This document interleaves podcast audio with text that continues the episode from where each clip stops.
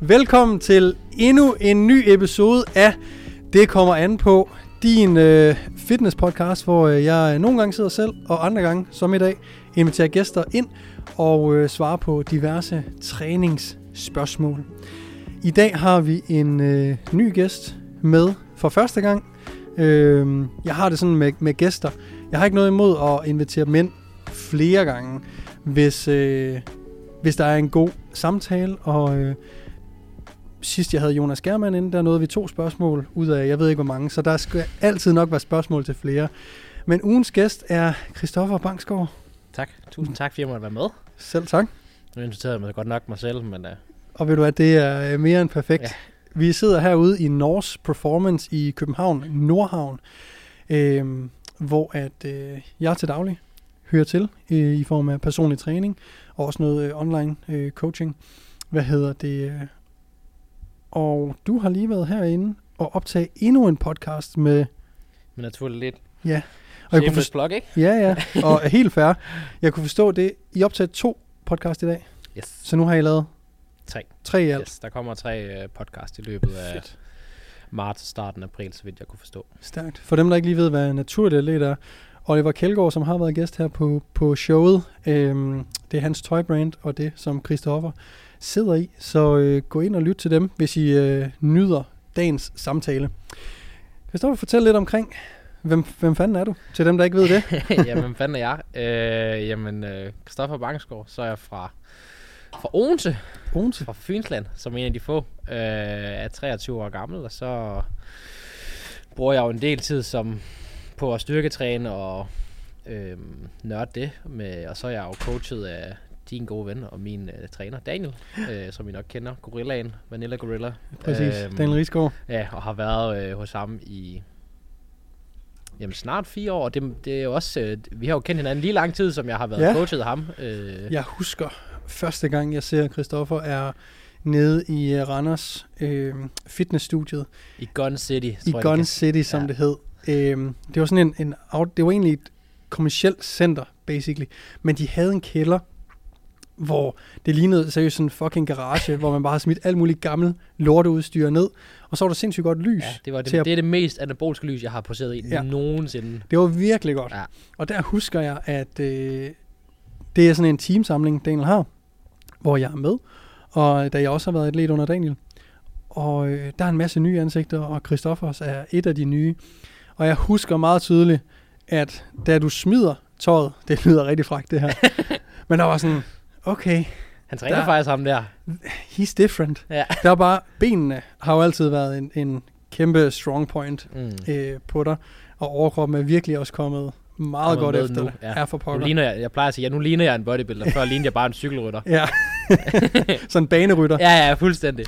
Øhm, dengang var, var det bare sådan, og det er sjovt, det er det naturlige bodybuilding, som jo er det, du dyrker. Mm. Det, det er jo det, det kan. det der med, når folk smider tøjet, så er der bare en fucking wow-effekt Ja. nogle Ja. gange. Ikke? Jo, fordi man kan ret nemt, altså jeg kan i hvert fald ret nemt skjule, hvis jeg har lidt løst tøj på, at jeg træner sådan sønderligt meget, Ja. ja. så ser jeg meget sådan, ikke ret meget forbi gennemsnittet. Øhm, hvor jeg kommer, jeg kommer meget til live, når jeg, øh, når jeg ikke har noget tøj på, ja. som, øh, som det så frækt, som det kan lyde. Præcis. Øhm, og ja, naturlig bodybuilding, det er jo det, du dyrker rigtig meget, ja. Og også virkelig dygtig til det. Ja, jeg kan sige, det er jo, det er jo nok det, jeg er kendt for på, hvert fald på sociale medier. Det er, ja. også, øh, det er også en rigtig, rigtig stor del af, af mig, øh, og, og det, jeg laver, og min personlighed. Øhm, og har også nogle store målsætninger, øh, og har så heldigvis øh, allieret mig med den rigtige coach fra start af, Bestemt. øhm, der gør, at jeg har de rigtige rammer og de rigtige forudsætninger for at kunne dyrke det Præcis. øh, i den grad, jeg gør. Så nu har I kørt, øh, ja, snart fire år, siger du. Ja, jeg, blev, jeg startede mit forløb med ham i, jeg tror vi startede officielt september 2018. Okay. Og vi var til teamsamling sammen, hvor vi mødtes i august 2018. Så det, det nærmer sig fire år snart. Ah, Okay, ja. Gotcha. Cool. Og hvad sådan, øh, du har stillet op hvor mange gange? Jeg har jo kun stillet op på scenen én gang. Ja. Øhm, og jeg valgte jo at være så øh, i, i baggrundsklamens lys dum og ville preppe i øh, 2020, altså i Mm. mm. midten af coronaen. I håb om, at... Ja, i håb om, at restriktionerne vil nå at lempes til efteråret, hvor jeg så skulle have stillet til øh, DFNA i sin tid, som først blev aflyst. Øh, det som for dem, der lytter med og ikke ved, hvad det er, DFNA er det danske body, naturlige bodybuilding show, ja. som Dan Rigsgaard forresten øh, hoster, hoster i år. Ja. Ja, så det, han hostede det så ikke på det tidspunkt, kan man sige, så det var ude af hans hænder, at det ja. blev aflyst. Øhm, og fik jo så egentlig givet et, et, et green card, eller fik, hvad skal man sige, tildelt kvalifikation til at kunne stille til internationale shows i, øhm, i England, og skulle have været afsted i, hvornår var det, midt oktober. Øhm, og så tre en halv uge ude, øh, kom der jo så nye restriktioner, der gjorde, at vi skulle have været indlogeret på et hotel i isolation, uden mulighed for at handle ind, uden mulighed for at kunne træne. Altså, du må bare være på hotelværelset to uger før konkurrencen. Øh, og så sådan, hvad skal man sige, for uden det, at jeg ikke lige kunne sætte to uger af, når jeg gik på studie ja. og sådan noget, til at være i England, øh, så gav det slet ikke mening for Nej. at have arbejdet så hårdt for at være indlogeret i to uger, smide så meget muskelmasse, og så øh, stille på en scene, og ikke, ja. ikke vise det, man havde arbejdet for. Fordi for jer, der ikke ved øh, så meget om det med at stille op til bodybuilding-konkurrencer, så de sidste to uger, øh, hvis du ikke får lov til at spise, som du skal, og træne, som du skal, jamen, så falder det hele ja. lidt til jorden. Du øh, risikerer at miste en del muskelmasse, og så bare måden, du ser ud på, bliver helt fucked. Ja, altså da du ikke kan træne og spise det er, ordentligt, Det er jo det punkt, hvor at hvis du ikke får, den, får det rigtige bare væskeindtag, eller mm. dit saltindtag er anderledes, end det plejer. Altså det kan ændre dit look ja. drastisk. Ja. Øhm, så og så tænk på at så ind, hvad kan man sige, fjerne noget af det mest fundamentale som træning og bare ganske almindelig bevægelse. Øh, koster bevægelse, ja, ikke? Ja. Så, øh, så det var en no-go. Ja, så, så det var lige, øh, jeg tror det var 26 eller 27 uger også konkurrencediæt øh, og træning i lockdown ja. og alt det der, der lige blev øh, smidt ud af, ud af ja. vinduet, med, kan man sige. Og det, man kan hurtigt have en følelse af, at det var spildt arbejde, men, men man, som jeg altid plejer at sige, at det er vigtigt, at man tager noget af alt det læring med fra mm. sådan en lang proces, ja. øh, og lærer fra det til næste gang. Og det har jeg helt sikkert gjort, som jeg øh, gør god øh, brug af nu her i min konkurrencediæt nu, mm. øh, hvor jeg i går var jeg, nej i dag er jeg 10 uger ja. ude, officielt 10 uger ude. Øh, For DFNA? DFNA, øh, midt maj. Så hvis I vil have en forsmag på, hvad naturlig bodybuilding er for en størrelse, så, øh, så er der stadig ikke billetter ind og, ind og købe billetter. Der er et kæmpe link ned i beskrivelsen til at købe øh, billetter til DFNA og støtte op om øh, Daniel Rigsgaards show. Og generelt støtte op om, omkring naturlig, naturlig bodybuilding. bodybuilding. Ja. Lige præcis. Så har du, du har dit andet show her i, øh, i øh, 2022, men der er også lige sådan så et ekstra show ind, ja. er det korrekt? jo, jeg har lige en, øh, en lille tur til øh, Walsrute øh, i, i Tyskland. Øh, her Som ligger før? Ja, det ligger om... I går var det tre uger ude. Det er et okay. lørdagsshow, så jeg har, øh, har lige tre uger der til at blive... Ikke helt klar, men i hvert fald blive tilnærmelsesvis klar. Og det, det der er, som også som Morten nævner med, at, at når du er tæt på konkurrencen, så er det små faktorer, der gør en stor forskel. Øhm, så giver det altså ligesom en mulighed for at teste nogle af tingene af, øh, og ligesom se, hvordan min krop reagerer på, på de ting, vi gerne vil prøve af i forhold til at få mit bedste look på scenen, fordi at det, der er lidt, er lidt atypisk med bodybuilding, det er, at det er et meget et øjebliksbillede. Mm. Øhm, og der er rigtig meget, du skal have styr på for at få det bedste look. Og det kan nogle gange, både som atlet, men også som coach, være rart at teste af til et prøveshow, hvis man ja. nu kan kalde det. Ikke? Øhm, så, det, så det er sådan lidt form for, ikke opvarmningsshow, men ligesom lige for, som du også sagde, inden vi gik i gang her, det her med, nu er det jo noget tid siden, du har stået på scenen. Det er det. Kommer lige op og få en følelse af, hvordan var det egentlig at stå op, hvordan er det at, at slå poseringerne ja. på scenen og, og så videre. Man, og så videre. man får ligesom banket den der rust af, og så er det jo lige så meget, jeg synes, det er jo det, der er det fede. Det er jo det, vi træner for, kan man sige. Så sådan, det er jo også at få den oplevelse, du nu er, ikke? Øhm. Jeg synes, og det ser man også i øh, ikke-naturlig bodybuilding, altså Mr. Olympia, og de helt, helt store gutter, som Øh, ingen hemmelighed er totalt krudtet op til ørerne. Mm. Øh, en prep for dem er jo også lang. Så man har i mange år set det her med, at, at når der ligger flere konkurrencer i streg, jamen, så giver det mening at tage de her konkurrencer. Også selvom du ikke er i bedst form til alle. Mm. Simpelthen fordi, at nu har det været så lang en proces. Ja. Øhm, så du kan lige så godt få Få det hele ud af få det. det hele ud af Ja, det, hvis der alligevel ligger flere shows. Ja. Og så kan man jo sige, okay, hvis, hvis for dig er det jo DFNA, der er sådan the main Mm. show, det er det her, du gerne vil klare dig rigtig godt, jamen så er det jo den, man leder op til, og så er de andre, der er det ikke lige så vigtigt, Nej. formoder jeg. Nej, Hvordan det- placeringen er, hvordan du ser ud, og så videre. Det er DFNA, der skal spille. Ja, altså, kan man 100%. sige, altså mit look er vigtigt i den forstand, at det er, hvordan vores, øh, altså man siger, øh, processen op til, altså hvordan vi håndterer det, man kalder peak week, som er lidt sådan et glorificeret over med, at peak week kan have et eller andet magisk, og det, det kan det ikke. Det, det kan give dig 5-10%, men ligesom prøve af at se, hvordan vores look bliver, hvis vi nailer det, eller hvis vi ikke nailer det. Ja. Øhm, og så ligesom bare få noget, altså få lov til at være på scenen, hvor der ikke er nogen forventninger, mest af alt fra mig selv. Altså jeg Mm. har ikke nogen forventninger til, hvordan jeg præsterer nu her, fordi jeg ved, jeg kommer ikke til at være 100% øh, i form og klar til det, og det er heller ikke meningen. Og det tror jeg egentlig for mig gør det til en lidt mere afslappet proces, og det tror jeg kan kan gavne mig til DFNA, hvor jeg gerne vil være på mit bedste. Nu nævnte du selv det her med, nu nævner også nu, at du har høje forventninger. Hvad er drømmen?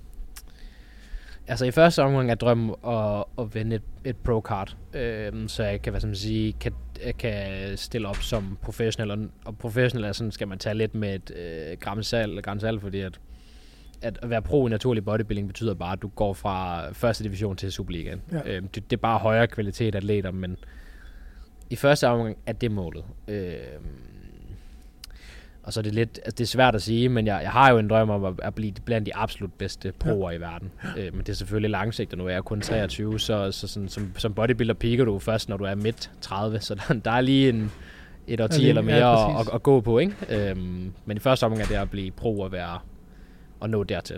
Klart. Så er det jo ikke en, en, nogen hemmelighed, at øh, du arbejder virkelig, virkelig hårdt for at se ud, som du gør. Det, det kan jeg jo nok ikke løbe fra, nej. Præcis. Men der er også noget genetik, Det er der helt sikkert. og øh, hvis vi tager sådan en som øh, Jared Feather, der øh, lidt følte, han øh, opnåede sit øh, genetiske potentiale, og så hoppede på, Ja. på juicen. Mm. Hvorfor, øh, hvorfor vælger du at, at holde dig naturligt? Det tror jeg, der er unge i hvert fald, der måske kigger og tænker, shit mand, ham der vil de måske gerne se ud som, forståeligt nok. Mm. Øh, men sådan, folk der er fan af bodybuilding vil nok også tænke, ham der han har sat med meget potentiale. Øh, jeg tror egentlig, der er flere facetter til. Jeg tror hovedsageligt, at det er, fordi jeg ikke har et behov. Altså, jeg har ikke den træng til at være så stor.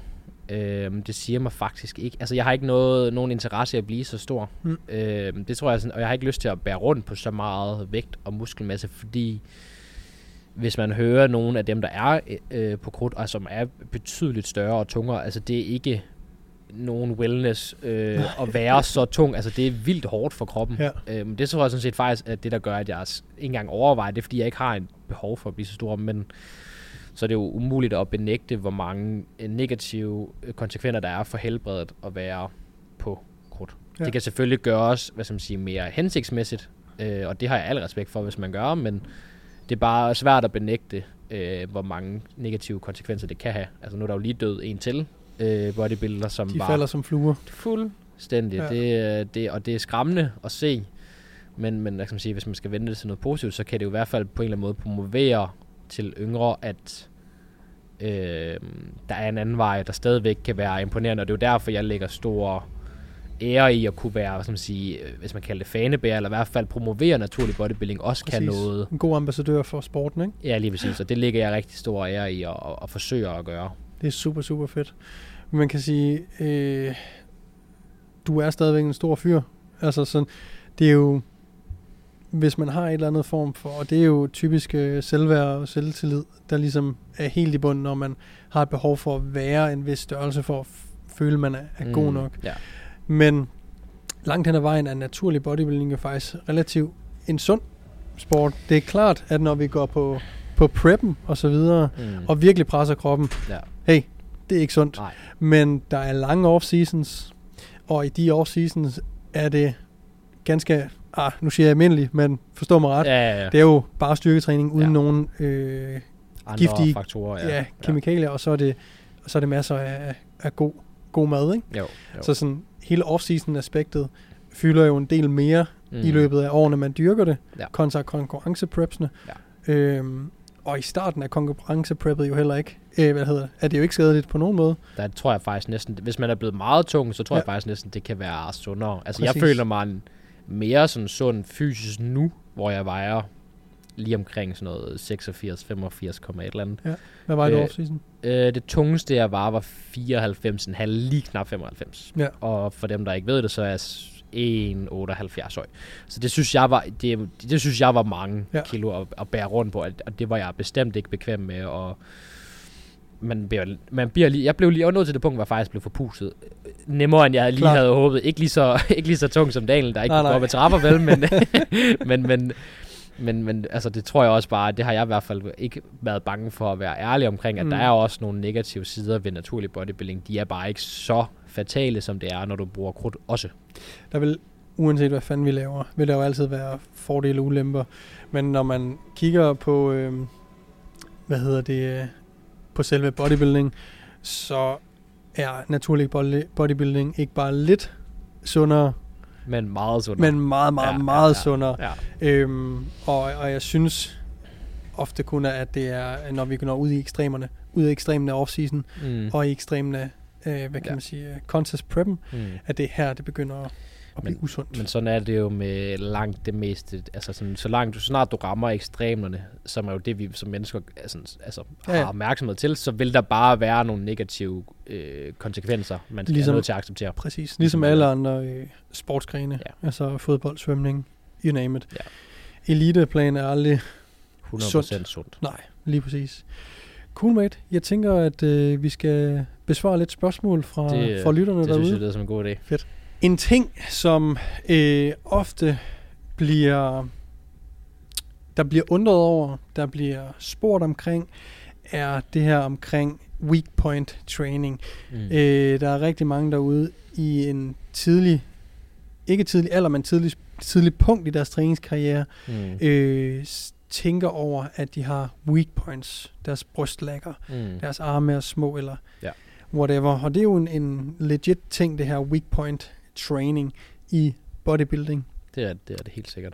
Men hvornår synes du, man skal gå op i at lave weak point training? Og med weak point training tænker jeg bare, at man lægger mere fokus på brystet, fordi det måske er, er småt. Ja. Altså, hvornår når man det punkt, synes du? Mm, altså, jeg tror, mange bilder sig ind, at de når det punkt, øh, før de egentlig er. Mm. Øh, og som, som jeg plejer, jeg, jeg kan egentlig godt lide at quote Daniel i det der med, at man skal passe på, at man ikke går hen over 100 kroner for at samle en 50 øre op. Mm-hmm. Mm. Øhm, så man skal ligesom være god til at have the broad strokes Ja. først. Men jeg tror næsten, jeg vil sige, at jeg startede for tidligt med det, men det var også fordi, jeg startede min konkurrencediæt som 19-årig, tror jeg var.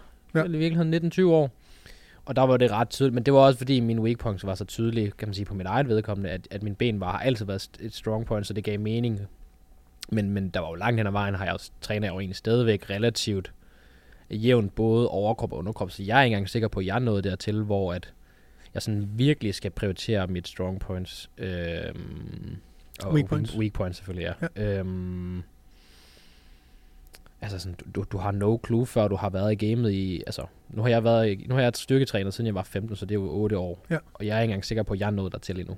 Øhm, Nej, og jeg tror, for dig, øh, jeg kan virkelig godt følge den der med, for dig var det meget tydeligt, at benene var dominante, mm. Og så har vi i går så en hele overkroppen, der ser relativt ens ud, Ja. hvor der ikke er noget, der nødvendigvis Nej, stikker nej, meget ud i forhold til det andet. Øh, men sådan noget om armene er små i forhold til det andet, og, mm. og brystet er, er småt i forhold til andet. Nogle gange skal man netop bare have mere tid, Ja. og ofte det, der er i går så en et weak point, er nogle gange også bare enten det, man ikke er særlig god til at træne. Mm. Altså, det falder ikke en så naturligt at træne Nej. bryst måske.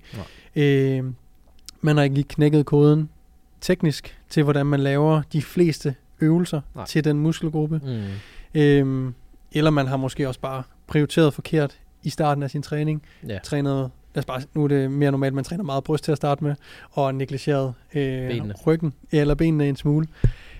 Så bare det, at du begynder at rent faktisk træne, Det er en start. er en start, ja. ja. ja. Og så behøver du ikke at tænke for meget over, Mm. jamen, øh, hvor meget og hvor, hvor lidt skal de have, og hvilke øvelser vil være gode, og bla bla bla. Mm. Helt basic. Gå tilbage til, hvad vil jeg gøre, hvis jeg bare skulle starte med at, at træne? Ja. Jeg vil nok bare lave nogle squats og nogle dødløfter, nogle leg extensions, leg curls, whatever. Ja. Meget simpel træning, og, og så start der. Men altså, det kommer, det kommer selvfølgelig an på, øh, både hvad ens målsætning er, og, man, altså, og, og hvor tæt ens målsætning er. Altså, hvis man har en konkurrence, som for mit vedpunkt, da jeg startede ved dagen, var lige knap et år, Mm. eller et halvt år eller sådan noget, ude i fremtiden, så giver det måske mening at optimere lidt mere på, hvad der er- mm, halter, og hvad der ikke halter, men jeg tror langt hen ad vejen giver det bedre mening bare at fokusere på maksimal hypotrofi alle steder.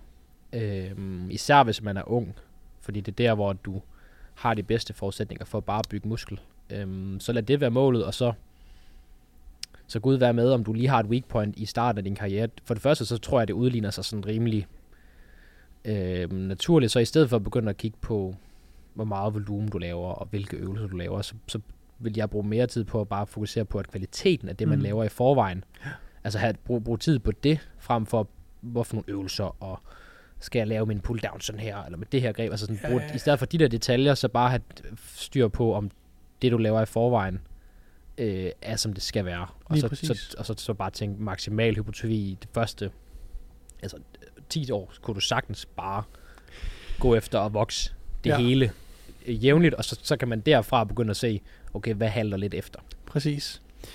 Jeg tror, mange, jeg ved, mange undervurderer øh, tiden, det tager Mm. at bygge muskelmasse. Og ja, vi har alle, stort set alle sammen nogle muskelgrupper, der bare responderer bare en lille bitte smule bedre end andre. Ja. Men lad os sige, det er ryggen kontra brystet. Det betyder ikke, at dit bryst responderer dårligt, og at du be- behøver at negligere andet for at lægge mere på brystet, som du selv siger. Lad være med at tænke over, hvor meget volumen, og lad være med at differentiere for meget imellem det. Mm. Prøv at tænke over at maksimere øh, Det hele. hy- Han sådan- muskelhypotrofi. Hypotrofi betyder, at musklen vokser. Mm. Øhm, prioriter det over hele kroppen. Ja. Og som du selv siger, når der er gået nogle år med virkelig seriøs styrketræning, mm. så kan du måske begynder- måske mening, ja. at gå mere op i det. Mm. Øh, for det er virkelig et, et, et emne, som jeg tror mange tidligt i deres karriere går lidt for meget op i. Ja, og jeg oplever det jo også, altså nu deler jeg rigtig meget min træning, øh, så jeg oplever også, at jeg får flere og flere spørgsmål med nogle af de måske lidt mere avancerede øvelser, jeg laver, Klart. og, sådan, og ser folk, der er alt for tidligt i deres karriere, begynder at tænke, at de skal nørde de der små detaljer. Øh, og det er bare en farlig balancegang, fordi at så glemmer man nogle gange bare the basic, og lære at kunne bevæge sig som, altså bevæge sig med en, simpel, med en stang i hænderne og sådan noget. Det tror jeg også bare, man hurtigt kan glemme, fordi det hele Ja. skal være så optimalt Præcis. øh, for tidligt, og så, Ja. så taber man bare noget. Det kan være, det er ikke fordi, at, at de der, hvad kan man sige, lad os bare kalde dem i gåsøjne, optimale Mm. øvelser, som ja. Er sådan lidt øh, flueknæpperi. Ja. Det er jo ikke fordi, at man ikke øh, får noget ud at lave dem i tidlig i sin, i sin karriere, men man skal lade være med at lægge for meget lid til mm. dem, Ja. og tro, at grunden til, at man ikke vokser, er ja. Fordi man ikke har den rigtige sammensætning af gåsøjne optimale øvelser, Ja. for det er ikke rigtigt. Nej. Ganske almindelig uh, squat, bænk, dødløft, kind of løft, Ja. get you a long way. Mm. Det er sgu mere øh, de, øh, de helt generelle principper, som progressive overload og, hvad hedder det, øh, det her med at, og den tekniske udførsel, Mm. og så bare blive ved lang tid nok, Ja, præcis. Altså sådan, og få den rette kost ja. til at bygge Ja, muskelmasse. jamen, det er jo det, altså det, og det er jo det, der er de, de, de store klodser, man skal have styr på, før man kan begynde at...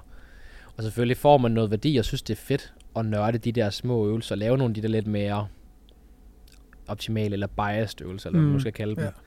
Så, så synes jeg, at man skal gøre det, men, men det skal bare ikke være på bekostning af at, øh, altså de helt simple basisøvelser. Altså vi snakker, altså nu har jeg lige snakket med, med Oliver og Ja. Anderson i, i den anden podcast om, at altså jeg har jo øvelser, jeg har lavet konsekvent øh, hver uge i 3-4 år i streg, og det kommer nok ikke til at ændre sig. Øhm, fordi uanset om min mål er meget sådan fokuseret på bodybuilding, og, og weak points giver mening måske at prioritere, så har vi stadigvæk the basic styr på dem, og, og progressere dem over tid, fordi at jeg er stadigvæk så tidlig i min karriere, at det ikke giver mening at, Mm. at fokusere så meget på detaljerne måske. Og til folk, der lytter med derude, læg mærke til, hvor mange gange Christoffer nu har sagt, at han er tidlig i sin, sin karriere, efter at have trænet i 8 år. Ikke? Og træner meget seriøst. Nu ved jeg ikke, om det er alle 8 år, du har trænet meget seriøst. Øh, men i hvert fald har du trænet meget, meget seriøst langt over halvdelen. Ja, det har jeg. Jeg Seks. tror, jeg plejer, når folk spørger, hvor længe jeg har trænet seriøst, og det, det er i hvert fald noget af det, jeg, man skal sige, jeg, jeg bliver spurgt tit om på sociale medier, det er sådan noget, hvor mange år har du trænet seriøst, og Mm. jeg plejer at sige lige omkring, for da jeg øh, fyldte 18, og det var altså tilbage i 2017. Ja. Øhm, så de der 5-6 år har jeg trænet sådan, øh, Meget hvor, jeg sige, hvor jeg er gået all in. Ja. Øhm, og jeg, er jeg er stadigvæk så tidligt i min karriere. Altså, jeg, jeg er kun lige ved at, sådan at døbe tæerne i, i vandet. Og som du også selv sagde øh, i, i starten her, at naturlige bodybuildere piker også først i 30'erne. Mm. Mm. Så sådan, sæt tingene i lidt større perspektiv nogle gange, når du træner. Du kan ikke opbygge muskelmasse og lean øh, a Greek guard Nej. inden for de første to år af Nej. træning. Der er nogen, der har øh, nogle gener, der gør, at man, man ser lidt, øh, lidt mere muskuløs ud, Mm. løs ud lidt tidligere. Men de har så også bare et potentiale til at se endnu syre ud. Ja. Altså, det handler altid om, om udgangspunktet, og bare fordi, at du får hurtige resultater, så betyder det ikke, at Nå, men det var det. Mm. Jeg kom bare hurtigere til det end de andre. Det betyder bare, at du måske har mere potentiale, ja. og derfor er du stadigvæk tidlig i din fucking træningskarriere. Ja, og jeg tror også, altså sådan, jeg tror ikke, man skal undervurdere det, det lyder så underligt, men hvor moden ens muskel er. Mm. Mm. Altså nogle gange kan du også bare over tid få din muskel til at forme sig en lille smule mere anderledes, der gør den ser større ud, eller mere fyldig ud. Det er i hvert fald noget, jeg har oplevet, at at nødvendigvis er det ikke øh, mere muskelmasse, jeg har fået som sådan, sådan i den grad, men hvor det er mere bare muskel, der har sættet på Mm. kroppen længere tid, og det vil bare med tiden få et, et anderledes look, og det er Ja. jo også derfor, man først peaker så sent, fordi at der, det kræver Der bare, skal meget at, træning til. der skal meget træning til, og der skal lang tid, hvor at, at kroppen ligesom altså holder ved det her muskel, øh, før det sådan sætter sig, Mm. mm. øh, som, man, som mere fordelagtigt, hvis man kan sige det sådan, ikke? Helt sikkert. Nu snakker du selv omkring det her med, at, du gik all in øh, omkring Tidligt. ja, de 18 år. Mm. Øhm, og noget af det, du godt kunne tænke dig at snakke lidt om, som øh, jeg tror, du er helt ret i, mange sidder derude med, er det her med, hvis man i Gymnasiet typisk. slut, ja, slut teenageårene, måske start 20'erne også bare, mm. midt 20'erne for den sags skyld, gerne vil gå lidt mere op i træning, men stadigvæk Mm. også gerne vil gå i byen med vennerne, øh, gå til gymnasiefester, eller fødselsdage, eller ja, you fucking name it. Ja. Alkohol, fester, så videre. Ja, fordi det er jo, det kan, man? godt, jamen det kan godt være, det kan være en svær størrelse, fordi lige nu som vores øh, kultur er strukket sammen, især i ungdommen, er jo rigtig meget centreret omkring alkohol. Mm. Øh, og når man så begynder at, at takke nej, eller man måske ikke, egentlig ikke helt har lyst, men synes det er svært at takke nej, fordi man ved, hvis man siger nej til at drikke her, så bliver man mødt med sådan nogle lidt spidse kommentarer, og, og hvis man nu er tidligt i sin karriere, så man ikke ser særlig muskuløs ud endnu, men man har et lyst om at altså gå all in, ligesom, eller ikke all in, men i hvert fald gå mere seriøst op i det, og sige nej til nogle ting, Mm. så kan det være rigtig svært, det der med at håndtere, hvor mange negative kommentarer, hvor mange spørgsmål. Øhm, og det, og det er jo, hvad skal man sige, det er en svær størrelse, men jeg tror ligesom, man skal være god til at opveje øh, med sig selv, om det, hvad det giver en af værdi at, at gøre. Om det er så at droppe alkoholen og, og blive hjemme, eller tage tidligt hjem, eller om det er, hvad, hvad giver det værdi at, tage ud med vennerne og drikke sig fuld. Ja. Øhm, Helt sikkert. Jeg tror også, man skal gøre op med sig selv, som du selv siger, hvad, hvad er det, man vil opnå? Altså, mm. går man all all in og vil være Christoffer. Bangsgaard, mm. som gerne vil være øh, professionel og den bedste i fucking verden, mm, eller vil man bare gerne optimere sin træning så meget som muligt, Ja. men stadigvæk have det her sociale liv? For Ja. du, du kan jo godt finde en mellemvej, det kan du. men du kan ikke være the biggest playboy in town og øh, the biggest dude on campus Ej. på samme tid. Ej. Typisk. det, det er i hvert fald meget få, der, der har genetikken til at kunne gøre det, ikke? Præcis. Øhm, men jeg tror også, altså, jeg tror også, det var, at jeg gjorde det i den grad, jeg gjorde så tidligt, var bare fordi, at jeg ikke var tilpas Ja. nødvendigvis med at drikke en hel masse. Jeg har aldrig været den store øh, øh, alkoholindtager, og, sådan, og, det, og, jeg, og det har aldrig sagt mig ret meget, så det var ret... Den del af det var nemt for mig, så var det mere det der med, at man blev mødt af kommentarer, og Hvad gjorde du ved det? For det er der sikkert også mange, der bare ikke nødvendigvis skærer alkohol helt fra, men måske, mm. Det kan også bare være øh, maden til sociale arrangementer eller noget, men man prøver at holde lidt igen med, Ja. der får kommentarer. Øh, jeg tror sådan set, det handler rigtig meget om at være ærlig, men også sådan, altså, at kommunikere, og så hvis du, hvis du står i en situation, hvor du bliver spurgt, hvorfor drikker du ikke? Og dit svar enten er lidt vagt, eller du ikke helt føler, du kan sige det med stolthed, at hvorfor du ikke drikker, så er det svært for andre at forstå det, fordi så virker det ikke som om, at din grund er, altså, er, giver mening, eller at den ikke er stærk nok til det, og så sådan, jeg var meget, meget tydelig i mit sprog om, at, og sådan sagde det med stolthed, jeg vil dyrke det her bodybuilding fuldt ud, og har nogle målsætninger ude i fremtiden, jeg gerne vil nå hurtigst muligt. Og det gør jeg bare ikke ved at gøre det her. Altså der, i det her tilfælde så meget ofte er at drikke alkohol. Øhm, og det, det blev mødt med noget pushback, men jeg blev selvfølgelig også mødt med ret meget øh, respekt. Man bliver mødt med respekt, når man er åben og ærlig og kan sige det med oprejst øh, hvad hedder det, bryst. Ikke? Ja. Altså hvis man kan sige det med stolthed, det er som om, det giver bare en eller anden stærkere øh, effekt på andre, når ja. man kan se, okay, han gør det af en fucking grund. Præcis. Så, Øh. så hvis man, hvis man altså, siger det og forklarer sig, mens man sidder sådan og er lidt flov over det, så hvis man egentlig ikke kan sige det med, med oprejskanden, så er det som om, så er folk sådan lidt, ah, Ja. han skal bare lige... Det, det er en rigtig, rigtig god point. Man skal ligesom gøre op med sig selv, præcis med, hvad, hvad er grunden til, at mm. Jeg ikke har lyst til at, at spise med i aften? Hvad er grunden til, at jeg ikke har lyst til at drikke i aften? Mm, Og så uanset, hvad din grund er derude, fordi du har en, en din grund var meget sådan, det var meget stålfast. Ja. Og meget fokuseret på noget, ja. og, og, og en stor drøm, og det kan folk også ofte godt relatere til, at, at sådan, okay, det kræver sgu også nogle fucking offringer. Ja. Men man skal ligesom også være okay med, at uanset hvilken grund man har, så er det altså, så er det okay. Mm. Og det skal du bare være stå ved. Ja. Øhm, og ofte så tror jeg også bare, at man taler ind, og der, det, det er lidt det, kommentarerne kommer i, tror jeg, at man taler lidt ind i andre folks usikkerheder, mm. eller ah, jeg burde heller ikke drikke lige så ofte, eller Ja. ah, jeg burde måske også holde Lige igen med præcis, lige maden. Så det her øjeblik, hvor du får en lidt negativ kommentar, Ja. prøv Det er ofte rettet, rettet indad, indadvendt i Ja. stedet for mod mig, ikke? det, er faktisk, det er faktisk ikke altid øh, mod en. Nej. Ham, der, ham eller hende, der får kommentaren. mm. Det er dem selv, der lidt snakker Ja. til sig selv. Ja, lige præcis. Eller prøver at få dem selv til at have det bedre ved at sige, ah, men du skulle da en klovn, du ikke drikker, eller ja. ej, hvor er du kedelig, Mm. at du ikke drikker. Var sådan, nej, Jeg jeg har ved bare nogle bare- andre prioriteter, ikke? jeg ved bare, hvad jeg, hvad jeg vil, og Ja. det gør du tydeligvis ikke. Nej. Hvor folk, der ikke har det med sig selv, de siger, nå fuck, hvor fedt, og, og så Mm. har de det okay med, at du ikke drikker, og de selv Ja. drikker. Ja. Men hvis de kommer med en eller anden spydig kommentar, så er det sgu ofte fordi, at, at der er noget usikkerhed, eller Mm. man taler lidt ind i, Ja. i noget, de føler, at måske de burde. Og selvom de ikke nødvendigvis burde det. Ja. De burde bare slappe af i og have en sjov aften, ikke? Jo, jo. Så Men, men altså, sådan, jeg, jeg, plejer, jeg plejer altså at tænke, at man skal være god til hele tiden at minde sig selv om, hvad giver det mig værdi at gøre det her? Hvad giver det, altså hvis man ikke nødvendigvis har lige så stor målsætning som mig, eller hvis man er lidt i dilemma, om man skal gå ud og drikke eller ej, så sådan, altså hvad giver det der værdi at gøre? At blive hjemme, eller at tage med og ikke drikke, kontra at, at gå med ud og hamre den med, mm. med gutterne eller med veninderne. Ja. Øhm, er det svært at sige til dig selv, nu tager jeg ud og drikker. Altså nu har det har været svært for mig, men det er fordi, jeg ikke er tilpas i miljøet. Men jeg tror rigtig mange måske er bange for det, fordi at de måske overreagerer med, hvad konsekvenserne så er af en tur i byen. Fordi at altså, du kan sagtens gå i byen, og du kan sagtens drikke alkohol, og du, og du kan sagtens gøre det man sige, med måde, så du ikke hammer dig fuldstændig i, i gulvet. Øh, og så stadigvæk lave rigtig god progression over tiden. Øh, så det er sådan, det, altså det er jo den, det er jo lidt at opveje, hvad er konsekvenserne med sin valg, ikke? Og det, det kan være svært, men det er også...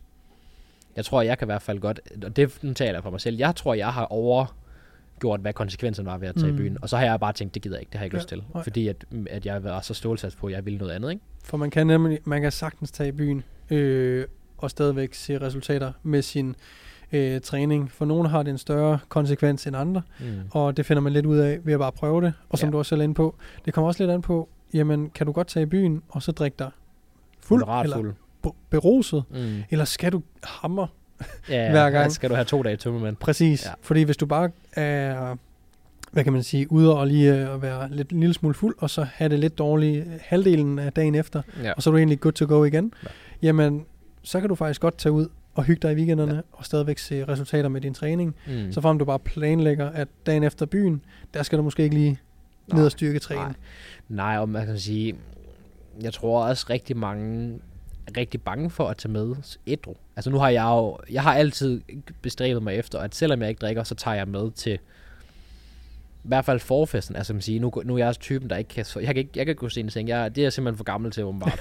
øh, altså hvis jeg sover til klokken 8, så er jeg jo stolt af mig selv. Ja. Øhm, men jeg har altid bestræbet mig efter, at så stadigvæk tage med til forfesterne, og stadigvæk altså sidde og hygge mig, og, og, have no, og man kan have nogle enormt spændende samtaler, når folk er beruset, fordi at de taber lidt sådan hæmningerne, så de snakker helt direkte fra hjertet, og du kan sådan være ædru nok til at styre samtalen, så det ikke bare ender i et eller andet, et eller andet sidespor. Klart. Men, og det tror jeg faktisk nogle gange, at man måske skal, skal prøve, så i stedet for at folk de siger, at hvis jeg ikke drikker, så kan jeg ikke tage med. Præcis. Det hører jeg så ofte. Altså, ja. jeg drikker ikke, og så har jeg ikke lyst til at tage med, fordi at alle mine gutter, jeg kan have det så hyggeligt at være helt ædru, og alle de andre være mega fulde.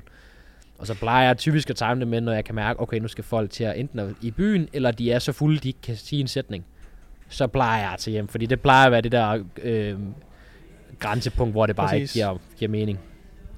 Jeg tror, vi er meget, meget ens på det punkt. Fordi Mm. jeg har det på præcis samme måde, at den første del af aftenen vil jeg rigtig gerne være med, Mm. indtil man kan mærke, okay, nu når vi det her tipping point, hvor folk Ja. de bliver lidt for fulde, Ja. og samtalen, det bare bliver... Ja, lige præcis. Så er det tid til så er det at svært at være tålmodig med folk, men, men jeg har til gengæld fundet ud af, at jeg er blevet meget mere tålmodig med mennesker, efter at have været ædru til så mange fester, fået træls spørgsmål, og stadigvæk blevet og haft nogle fede aftener. Altså det har virkelig gjort mig tålmodig med, med sådan mennesker, og sådan været Ja. meget mere sådan... Så jeg tror at nogle gange, hvis man, hvis man gerne vil prioritere sin træning, men er bange for at miste ud af mm. oplevelsen med sine venner, så, så tag med, vær ædru, og så prøv det af, og så kan det godt være, at det ikke er for dig, men så har du da prøvet det, og så kan man Lige præcis. gradvist over tid blive mere og mere tålmodig med at være sammen med fulde mennesker. For jeg synes, jeg synes faktisk, det kan være... Grineren. Jeg synes faktisk næsten, det kan være mere grineren, fordi at folk er så glade og i godt humør, er så lidt mere... Ja. Ja. Slipper lidt tøjlerne og filteret, og det kan, sgu, det kan være rigtig sjovt. Fedt, mate. Jeg vil sige uh, tusind, tusind tak, fordi du gad at være med i en episode. Tusind tak, fordi jeg måtte være med. Så mangler vi bare lige en træning en dag. Ja, det skal vi nok. Og øh, hvis man godt kunne tænke sig at følge rejsen øh, mod Tyskland, mod DFNA, hvor øh, Ja, man Tyskland-rejsen er jo lidt... Øh, den når de nok ikke at følge så meget. af. Den Nej, holder det jeg gør lidt de skjult, men det er FNA, og så forhåbentlig... Øh, jeg har jo et mål om, at jeg godt vil til nogle af de større shows. Ja. Ja. Måske i USA Ja. ja. og i efteråret. Fedt. Det, øh, Hvor det kan man håber- følge dem hen? Christoffer Bangsgaard i et ord, og så tror jeg faktisk, der er en underscore til sidst. Så Skide bare, øh, Om bare ikke andet. Der vil være en, øh, et link til det hele nede i beskrivelsen nedenfor. Så vil jeg bare sige tusind, tusind tak, fordi I øh, lyttede med øh, derude, eller så med på YouTube'en. Og øh, så øh, ses vi bare i næste episode. Og hvis I skulle have nogle spørgsmål til Christoffer eller episoden her, så skriv dem ind på YouTube, eller jeg er sikker på, at I også skal slide into Så skal jeg i Christoffers hvert fald forsøge at DM's. fange nogle af dem. Fedt nok. Vi ses derude.